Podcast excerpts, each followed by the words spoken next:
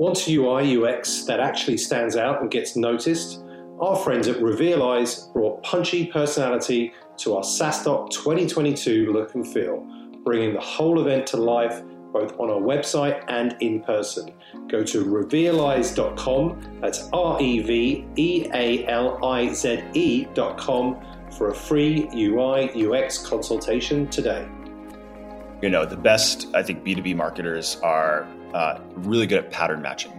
And what we find is that um, the consumer world is about five years ahead of the enterprise software world. And then the D2C world is maybe 18 months to two years ahead of us.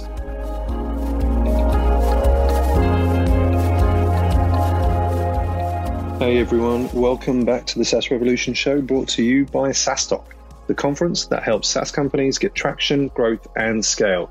I'm your host, Alex Theuma, and I'll be looking at what it really takes to build and grow a SaaS company today and how founders and entrepreneurs stay healthy on the journey. Now, on with the show. All right, welcome to the SaaS Revolution show. Uh, I'm your host, uh, Alex Theuma, CEO founder of SaaStock. Delighted to be joined today, and I think again, because you've been on the podcast before, uh, Anthony Kennada, who is the CEO and founder of AudiencePlus. Welcome, Anthony. Thanks, Alex. So happy to be back. Yeah, yeah, great, great to be on. Like a couple of years, it must have been. Like I, I can't. Uh, maybe when was it with, when you were with Front uh, that you were last on? It was either Front or Gains, uh, tail end of Gainsight. But yeah, yeah. Um, it's been it's been years, and certainly in a kind of different context as a as a marketing leader. So this will be fun.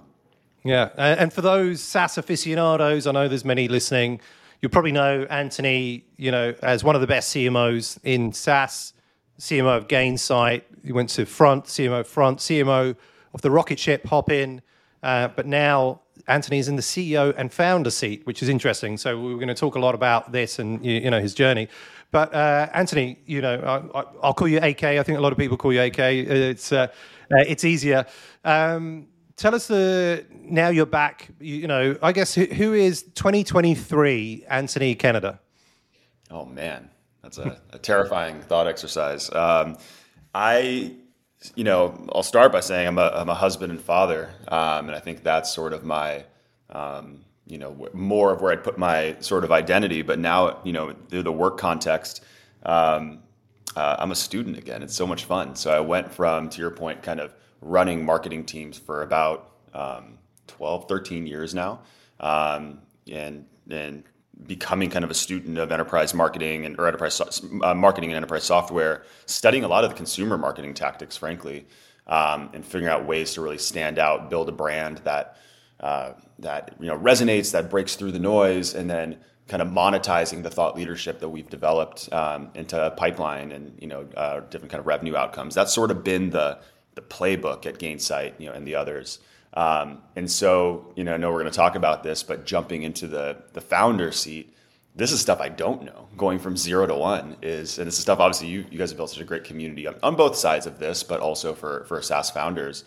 Um, it's it's a student of learning everything from you know building a product from zero to one. How do you sort of like come up with a design kind of vision and get these ideas out of your head and onto Figma? Um, to maybe some boring things like bookkeeping and tax law and all of this sort of stuff. So I've just been so energized um, by by the the process, by learning um, by the team that we've developed, um, the product that we're building, the problem that we're going to go and solve. Um, so super excited about 2023 and uh, everything to come.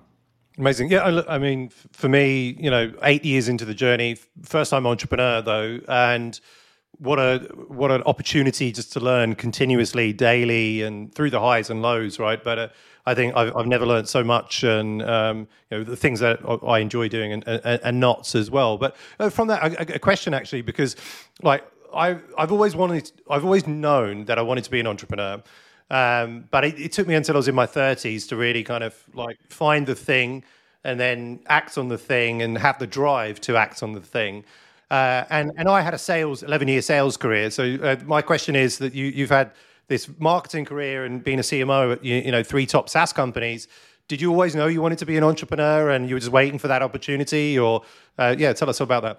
Uh, no, absolutely not. Um, in fact, I didn't want to be an entrepreneur. Um, I think for me, like I put, um, you know, I think a lot of folks know Nick Mehta, the CEO of Gainsight. Like I put him at the sort of like when I think about what an amazing CEO is, I think of Nick. Um, and I knew, just quite frankly, I I can't be Nick. I don't have it within me. To, he's a superhuman in terms of, you know, obviously all the the business side, but just the way he scales his relationships and everything. It's quite quite incredible. Um, and so that's always been what's what's slowed me down, right? It's like, I, okay, well, that you know, I wish, but maybe that maybe I'm just not meant to to kind of do that. And I think over the years, kind of distancing myself a little bit, you know, from uh, or not distancing myself, but as I sort of like moved on from Gainsight, you know, working for other founders, like meeting other uh, other CEOs. Um, I think I was like, look, well, okay, Nick's here and superhuman, but there's a lot of folks that aren't Nick that are finding success and they're building good businesses and all of that. And look, if I sort of challenged myself in this new era, which I was feeling sort of restless as a CMO, if I challenge myself in this this kind of new position and sort of aspire to be, you know, a, a Nick Mehta or kind of in the Nick Mehta school of leadership, um, I think I can potentially do well.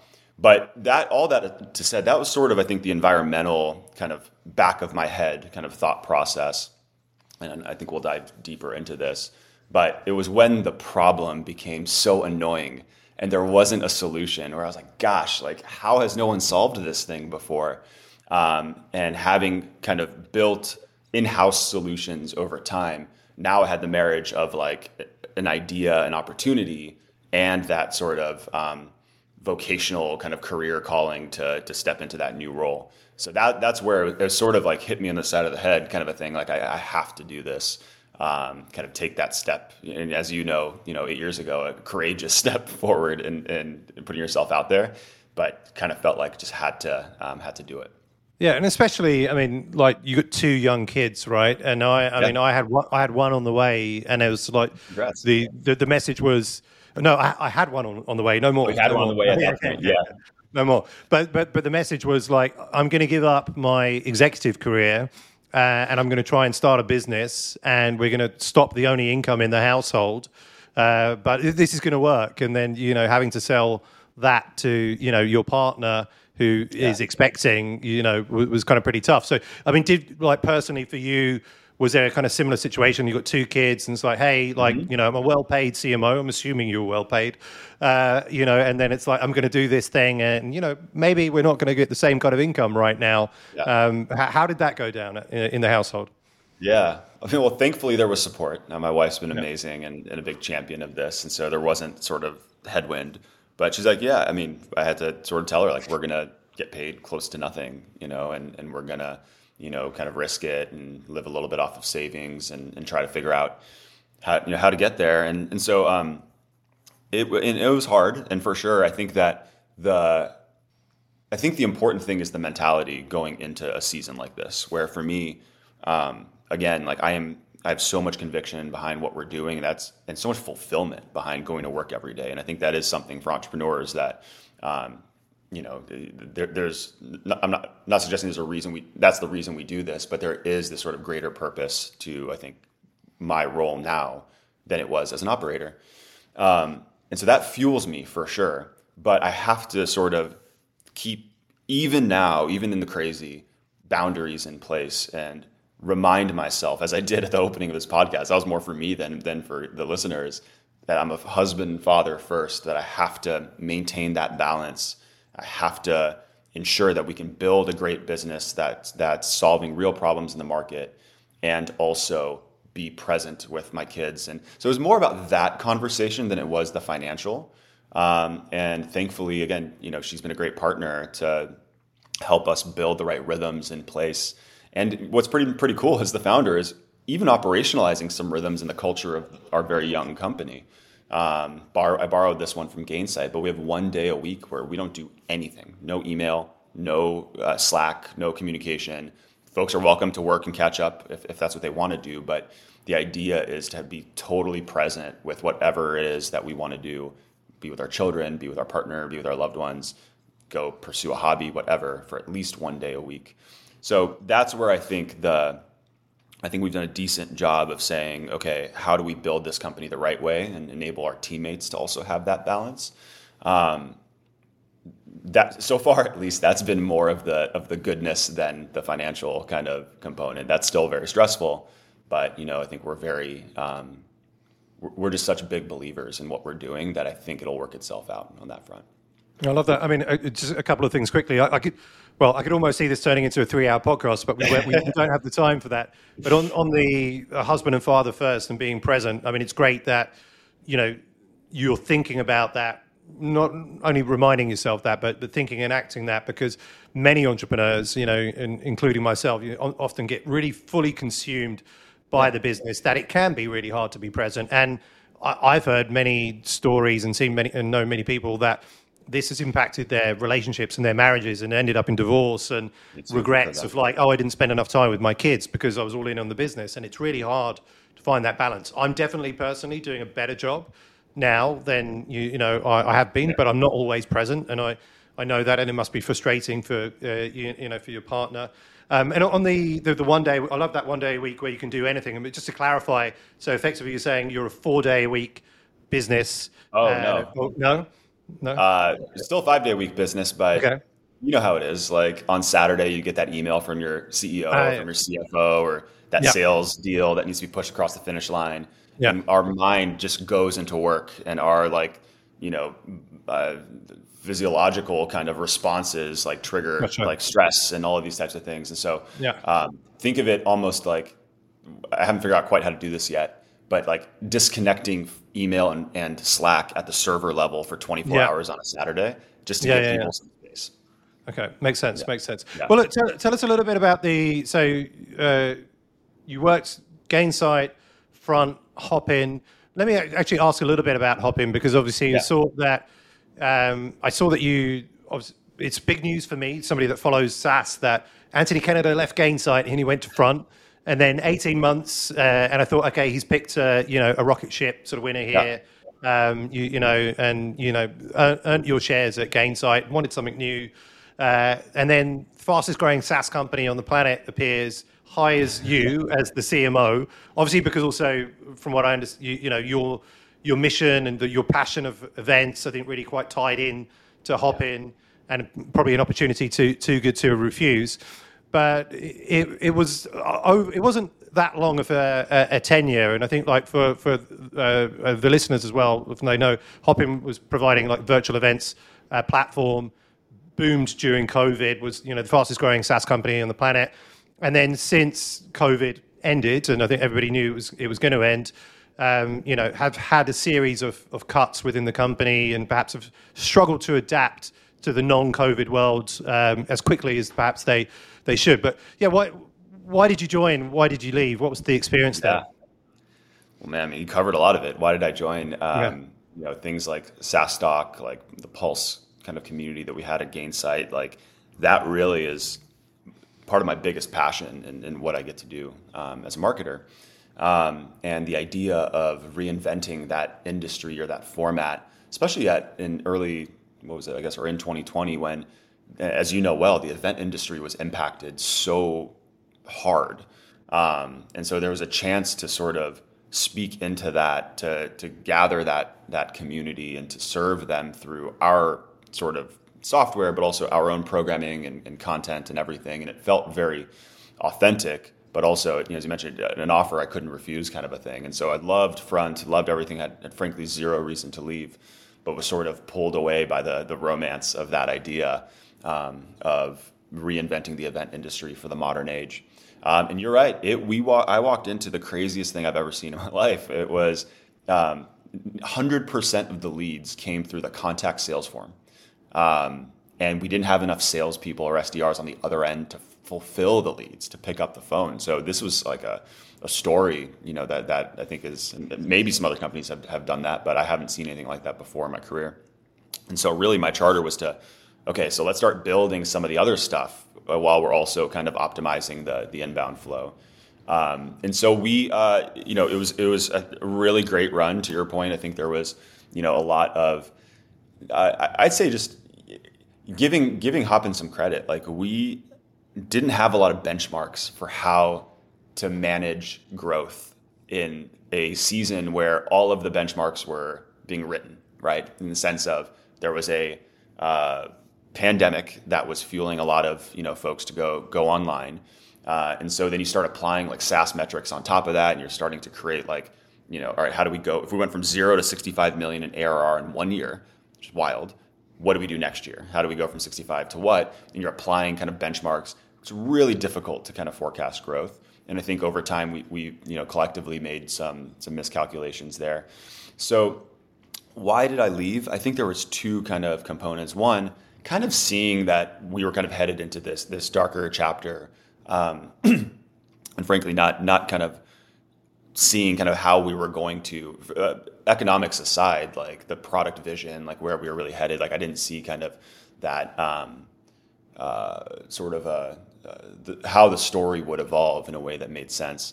But as that was happening too, was really this, the birth of this new idea that I was kind of mentioning to you, um, and sort of the, the hunger the, to, to start something. And so I would say it was, you know, partially the, the sort of walking away from Hopin, but it was a, a lot more of me running towards this opportunity.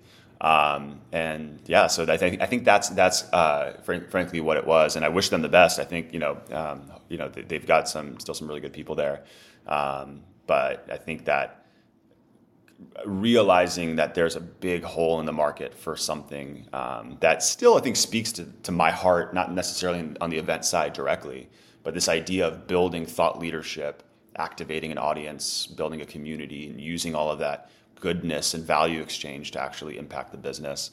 That's still Hopin did that to some extent, and I think that um, this new company is going to be like right on the nose with it. So, what are the lessons from building AudiencePlus to date? You know, the good, the bad, and the ugly. Yeah, I think the good I'll start with is um, this idea of building in public.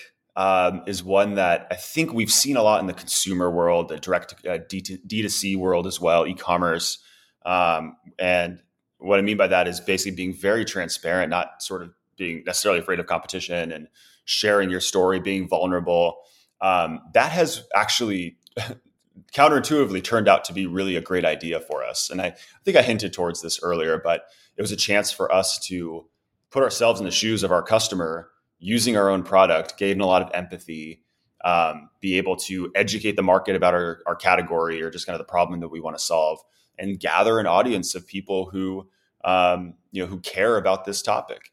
Um, so that wasn't something we went in saying, "Hey, we're going to do this." Part of our product was done, or at least you know in a good enough shape to to ship.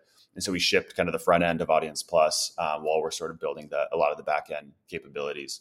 Um, so I think the encouragement there is to the extent it makes sense for your business, if there is sort of a public facing version of your SaaS product or whatever, you know, not being afraid to kind of put yourself out there and start kind of capturing feedback along the way.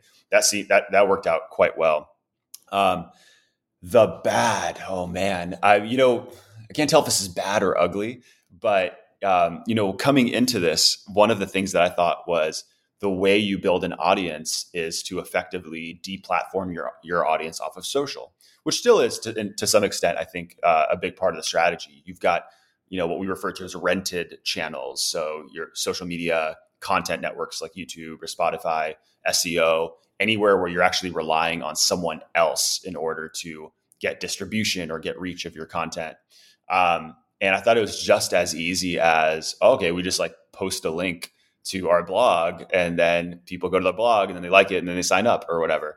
Uh, turns out not the case. Turns out these algorithms are all of them are effectively working against us. Um, they are limiting our organic reach um, and want to keep people on property. And so, the um, an example of this is if you ever go on LinkedIn, you see sort of what's sort of becoming maybe a little annoying, like a post that has like one sentence and a line break, one sentence and a line break, no link, and then an hour later a link in the comments. These are marketers or creators or whoever who are trying to basically hack the LinkedIn algorithm to get reach.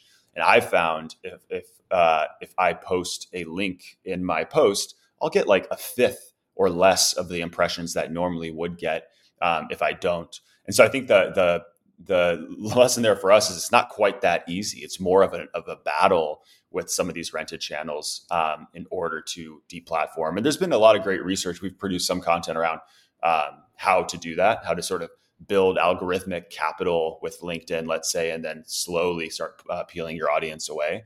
There are ways to do it, but I had uh, I thought it was a lot more straightforward uh, than than it turns out it is. And what's been nice is that's actually even more validation um, for the business that we're building, saying, hey, like got to do you got to be where your audience is in these rented channels but you can't build a business relying on these other people other companies that don't have your interests in mind in order to uh, to monetize and, and, sell your products.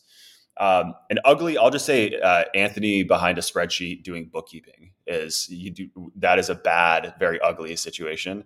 Uh, so finding a great partner, um, agency, consultant, or otherwise to take uh, take me at least out of the the kind of accounting process. Yeah, yeah, yeah. Good, some good um, good things there to touch on. I mean, just quickly, obviously, I love the fact that you're building an audience whilst you're still you're building the product and uh, you know kind of in stealth and uh, you know before you launch it. I think it makes a lot of sense from with what you're doing uh, and your background to do that.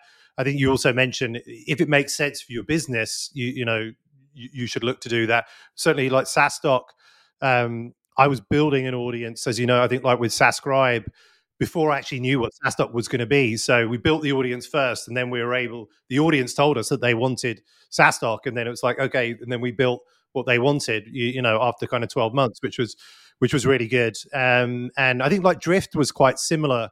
Um, you know, they, they, built the brand, built the audience. You, you know, uh, before they actually like one year later launched. You, you know, and uh, certainly some similarities there. So I, think, I don't know if I, I don't know if too few SaaS companies actually take the opportunity to do that. But whilst they're building, they could start to potentially build that audience. Um, maybe you got better insights there uh, than I have. So I, I, don't see it that often. I don't see it that often. I have to say. I, I don't see it that often yet. I mean, I think that um, you know the best. I think B two B marketers are uh, really good at pattern matching, and what we find is that um, the consumer world is about five years ahead of the enterprise software world. And then the D2C world is maybe 18 months to two years ahead of us. Um, and so, you know, just matching that, okay, if this is how the changing expectation with consumers, with how they engage with content, how they um, engage with companies that they follow, we know the Gen Z generation cares deeply about um, companies that align with their values and their purpose and their their sort of um, sort of the maybe the softer side of, of, of building a business. Um, if you're able to capitalize on that um, by being vulnerable, being transparent, and talking about that stuff. Um, it, it it feels novel, but it's been proven, I guess, in other industries. And so, just being able to say, how can we bring that into B two B? How do we bring that into the SaaS world? Um, you know, I, I guess I'm trying to say is we sound like maybe geniuses, but we're not. We just did what other companies have done and just brought it to, to SaaS. And like I told you offline, Alex, uh, every company is now going to do what SaaStock did in the sense like you you guys were the pioneers for for building that audience and then kind of over time kind of you know building added products and services. So um, you know we're, we're all now learning from you and and and you guys and your industry for how how this um, how this is going to take shape. No, you're, you're too kind, but obviously I, I also believe that uh, you know the same uh, kind of belief that you know every company will you know turn into this, the, a media business and uh, certainly leverage that a lot more on the on, on, the ugly you behind the spreadsheets.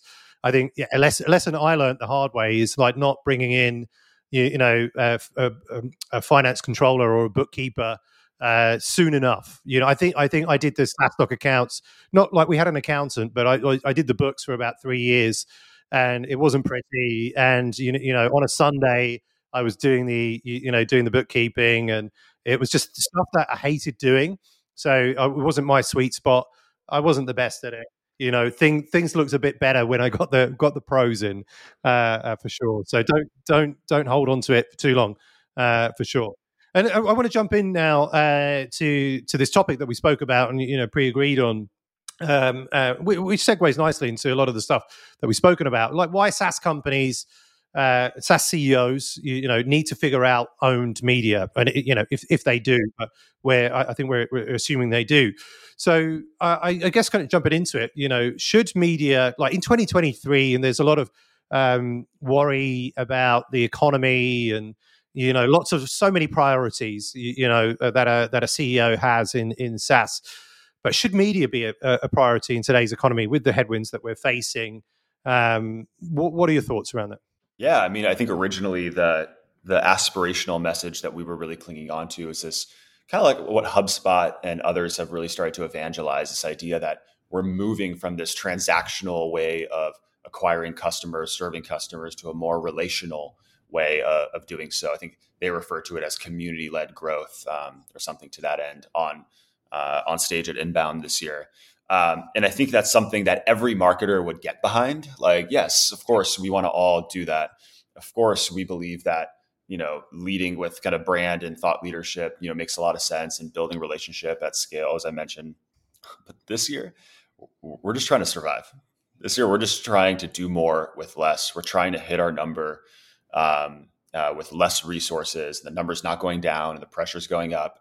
So uh, I, I get that. I buy into that long term vision, but what is the short term answer for me just to get to next quarter? Um, and what we've discovered is that the good the good news in all of this is the same headwinds that are facing uh, marketers in 2023 are the same sort of roadblocks for our ability to become more relational. Um, and so we have this like really interesting um, uh, kind of opportunity to address kind of the core parts of the marketing engine today that don't have this sort of high cost and high barrier of entry to participate in, um, and also set us up for more of this kind of relational future. I think we're going to dive into some of these things, but you know the the attention kind of economy and being able to break through, and how do we use things like media to get our story told in the right formats and distributed into the right audiences a changing relationship with paid media and and seeing a lot of uh, stories in the market of companies moving away from paid and doubling down on own media. Um, uh, the algorithms we mentioned, the, the, the bad of my experience, like we're all facing this. You know, we don't get uh, any sort of rich engagement data from you know these third party networks. We get number of views or impressions or listens, and we know that we have to like fight the algorithm in order to get our our story told and the third bit, the fourth bit is uh, building this sort of first party data set. So third party cookies are going to be completely removed from Google Chrome, which represents the biggest kind of cohort of, of web traffic in 2024. And so building a first party database is existential to our ability to even even do B2B marketing in this next chapter. Um, so I think there's all four of those headwinds are things that are getting in our way today from hitting the target, hitting the numbers that we need to. Um, and also, I think they're the four things that really set us up well for achieving the vision that HubSpot and others have, have paid, paved for us with a more relational, community led uh, future. Let, us pick on some of those points. And so, like paid media, um, you I think you mentioned it's becoming more expensive. Yeah. Uh, so, what does that mean? You know, what is the impact uh, if, if, you're a SaaS company? Yeah. So, I think it, I think all of us, if you're a SaaS marketer or leadership position, you've had that conversation with your CFO, FP&A, whoever, coming into 2023, where they looked at your marketing programs budget, and of course, you know, in some cases, your headcount budget as well, and they bring out the red pen and they say, "Hey, here's your number. Get to this number." And often on the program budget, the highest kind of bucket, the biggest bucket of spend falls under paid media. And this could be Google PPC or search marketing. It could be LinkedIn. You know, it could be retargeting, even though that's going away now with with uh, third party cookies, or at least in the same same kind of way. Um, and so it's the most scrutinized line item in the program spend because it's probably the biggest. Now, how do we deploy that spend? We typically defend our brand terms on Google um, and we'll bid on some industry keywords. And what's happening is our competitors are bidding against our brand terms um, everyone is bidding against a very small subset of keywords, and so it's driving up the cost to participate in paid um, paid media in general. Beyond that, what I found is what we do is we fine tune the landing page on the other end of a paid media campaign, and we optimize for conversion. And so we get a lot of people actually filling out the form, but that cohort of pipeline is the lowest converting pipeline all the way to revenue. And so not only is this the biggest spend we have, it's actually the least impactful or the least uh, effective spend relative to content marketing, organic kind of brand, some of the things that are more quote relational in scale. Now, uh, there's a lot of great companies uh, that have sort of like tested this. And the most famous one, literally yesterday, came out in the news was Airbnb, that actually moved their spend away from paid and put it all in owned media, or from search marketing specifically as part of paid, put it in owned media. And they beat earnings now every single quarter and are running much more efficiently and achieving the same results, uh, if not better. So I think that's the sort of lesson for us is I think there's a place for paid, especially as you think about the the LinkedIn's and the social kind of platforms, which effectively are advertising platforms, right? I mean, I think con- conceive of them in that way, think about them like that versus the sort of organic, you know, major kind of organic opportunity. But um, uh, that is sort of shifting our focus. It's helping us run more efficiently when we deprioritize paid in favor of spending a fraction of that budget on things like content creation and um, owned distribution. And you also mentioned about third-party cookies uh, going away. So when will this happen, uh, and what's the yep. impact there? Already blocked on most major browsers. Google Chrome is the last one. Obviously, they're they have a lot of, a lot at stake here to to you know keep keep the money coming in. Um, and 2020, it keeps getting pushed back. It was supposed to be this year, and so now it's 2024 that it's going to go away. Look, there, there's a lot of of major impact. And by the way, for, for consumers, this is a great thing uh, you know the the sort of annoying ads that follow you on LinkedIn after you say something on Alexa in your living room or whatever, like all of that sort of thing, the creepiness, I think is going to be much much more controlled and subdued. Um, however, for marketers, it presents a pretty big problem. Specifically, we think about uh, retargeting, display ad network retargeting.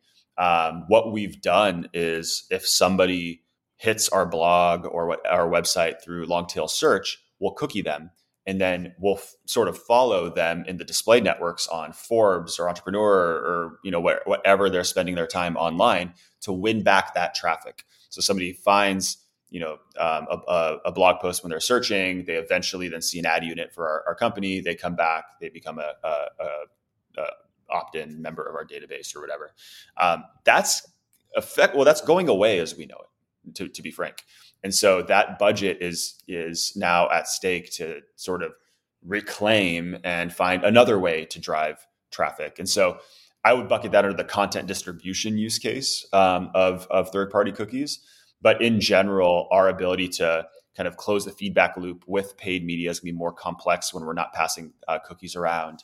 Um, so it's it's something we're not talking about enough, but is actually going to cause, I think, some pretty significant um, damage to our ability to generate pipeline and kind of convert traffic the second, the only, the first time they hit our site.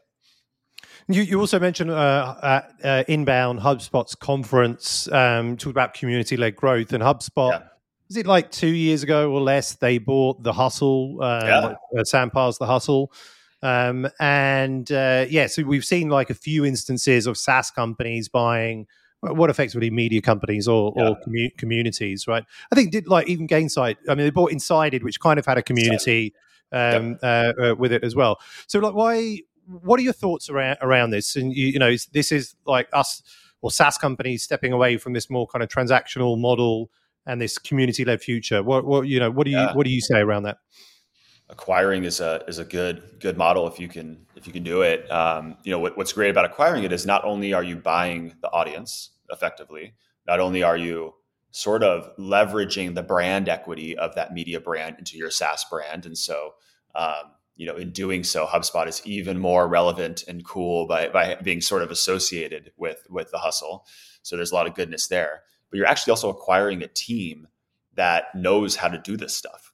And you know we're learning a lot about how to do this stuff but there you know th- there's a reason these creators you know and influencers and others or whoever are you know w- well paid. It's not just their you know their followership but their ability to engage that followership to take a long form piece of content be it a podcast episode like this and snip it up into short form video clips for tiktok and all that so you're buying the dna of, of a media company too um, so there, I think that's the the benefit to the SaaS business. And then ultimately, you know, I, I think just I'm, I'm not an expert in M and A or or whatever corp dev, but I think that unit economics work pretty well um, for for doing a deal like that. Um, so that's I think the reason to buy um, a SaaS company. And to your point, we're seeing you know late late stage businesses businesses, obviously public SaaS companies, you know, potentially acquiring. And then what we're seeing is is earlier stage companies or mid market companies building this in house, kind of as an evolution of their content marketing team. Um, uh, typically, you know, through the lens of revenue marketing or demand. Um, and versus the brand uh, teams, at least in kind of the cohort of, of, customers that we're really you know spending a lot of time with. Reason being, um, the traditional media company might be fairly focused around awareness. And so that's really helpful for a HubSpot or Salesforce Plus or MailChimp Presents or some of these other companies. But fundamentally, this is a efficient driver of growth. And I think that's an important nuance um, for the listeners. Uh, if you are saying this all sounds good, but we're not HubSpot, we can't acquire the hustle and we don't, we're investing as deeply in brand as we'd like to be because we have to hit our targets. Um, that's I think the the opportunity for this strategy to be more widely adopted is to view it less as sort of brand and awareness and more as like a fundamental go to market motion for us. Make, makes sense. And um, just moving into the quick fire round here, Anthony. So, what one thing has moved the needle the most for you in your career? Relationships, hands down. Uh, did you learn that from Nick? Yes. what What is the best advice you've ever received? Um, take the meeting. You know, I think for like for we get asked quite a bit for folks to get advice and all that sort of stuff. And I've done the best that I can. I'm not perfect to, to say yes to some of those meetings. Um, people said yes to me when I was early in my career. And um, so it's kind of a build maybe from the last question, but, but go ahead and take the meeting as often as you can. What is the biggest failure you've made and lesson learned? Ooh, um, gosh, sorry, pausing for dramatic effect. Um, I, you know, I think that there was a, I don't know if it's a big failure necessarily, but I think, I think uh, we could have done a lot more at Front um, specifically to evangelize the category. Um, and I think just the time got cut short and there, you know, as I kind of moved on, but I would say that um, I felt like there was some unfinished business uh, there at Front. What's the hardest thing about building a startup in 2023? Um, managing cash, uh, stress around future unknowns with things like fundraising, not knowing what's are we going to be in a world war? Are we going to, you know, are good times back again? Like what's going to happen and sort of managing against um, some extreme unknowns, I think is the, the hardest thing. Uh, what does your daily routine look like? Uh, starting the day uh, alone and, and quiet, um, uh, whether that's you know meditation or prayer or just kind of really centering kind of myself, um, having coffee, seeing the kids, um, and then plugging in for a very intentional kind of work day and trying to hit the gym after work and and make sure I'm home for dinner. Oh, very good. Um, and finally, uh, as we wrap up, so obviously you're speaking at SaaStock USA, uh, which is the first and second of June. 2023. Yeah. It's in Austin. Um, so we're going to make Austin our second home. You know, Dublin yeah. is our, our first home, and I, am super excited about that. Um, apart from coming to see AudiencePlus for the first time and getting a demo yeah. live from uh, the man himself, which I'm going to get uh, done if I don't see it beforehand. Why should people come to SaaStock USA? And you know, what are your thoughts around Austin as well? Yeah, I, I, mean, to me, this is the F1 uh, move, right? Like we're planting in, in Austin, like you know, we're bringing this this European and, and global phenomenon to the U.S. And, and, what better place than Austin to um, to to really start that um, uh, you know local movement here. Um, so you should come because it's an incredible city, and obviously, you surely if you're listening, you've heard of the incredible work that Alex and team have done at SaaStock, but you know, we're in a season of an industry where we need community, we need to belong, and we need to lean on each other um, to figure out how are we going to, as we've talked about, grow this year, but then also set our teams up for success, kind of as we accelerate out of this this season. And so, in coming to things like SaaStock this is where we get equipped, and this is where we build relationship, and where we're we leave Austin in a much better position um, to, to show up to work on Monday, but also to bring new ideas and kind of new relationships to the table. So uh, I, I, think you, you, have to be there beyond AudiencePlus and and all that. Like you have to be a part of this um, as we think about kind of how we're going to grow in this year. Awesome. Uh, thanks for that, Anthony. Where, where can people find you and AudiencePlus online, learn more about yeah. it?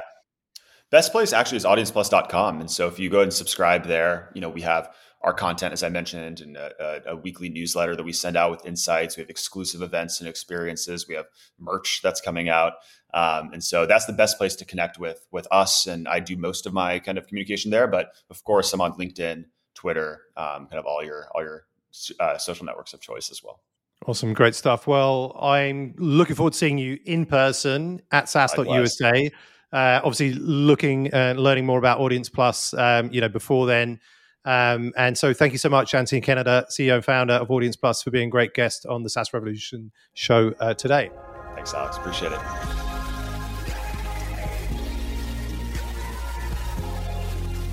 Thanks for tuning in to this week's episode of the SaaS Revolution show. I hope you enjoyed it. And if you learned something from it, check out saastock.com forward slash events to find all the upcoming SaaStock conferences around the world. Want exclusive SaaS content and actionable insights to grow your SaaS? Join our community of over 36,000 SaaS founders at saastock.com.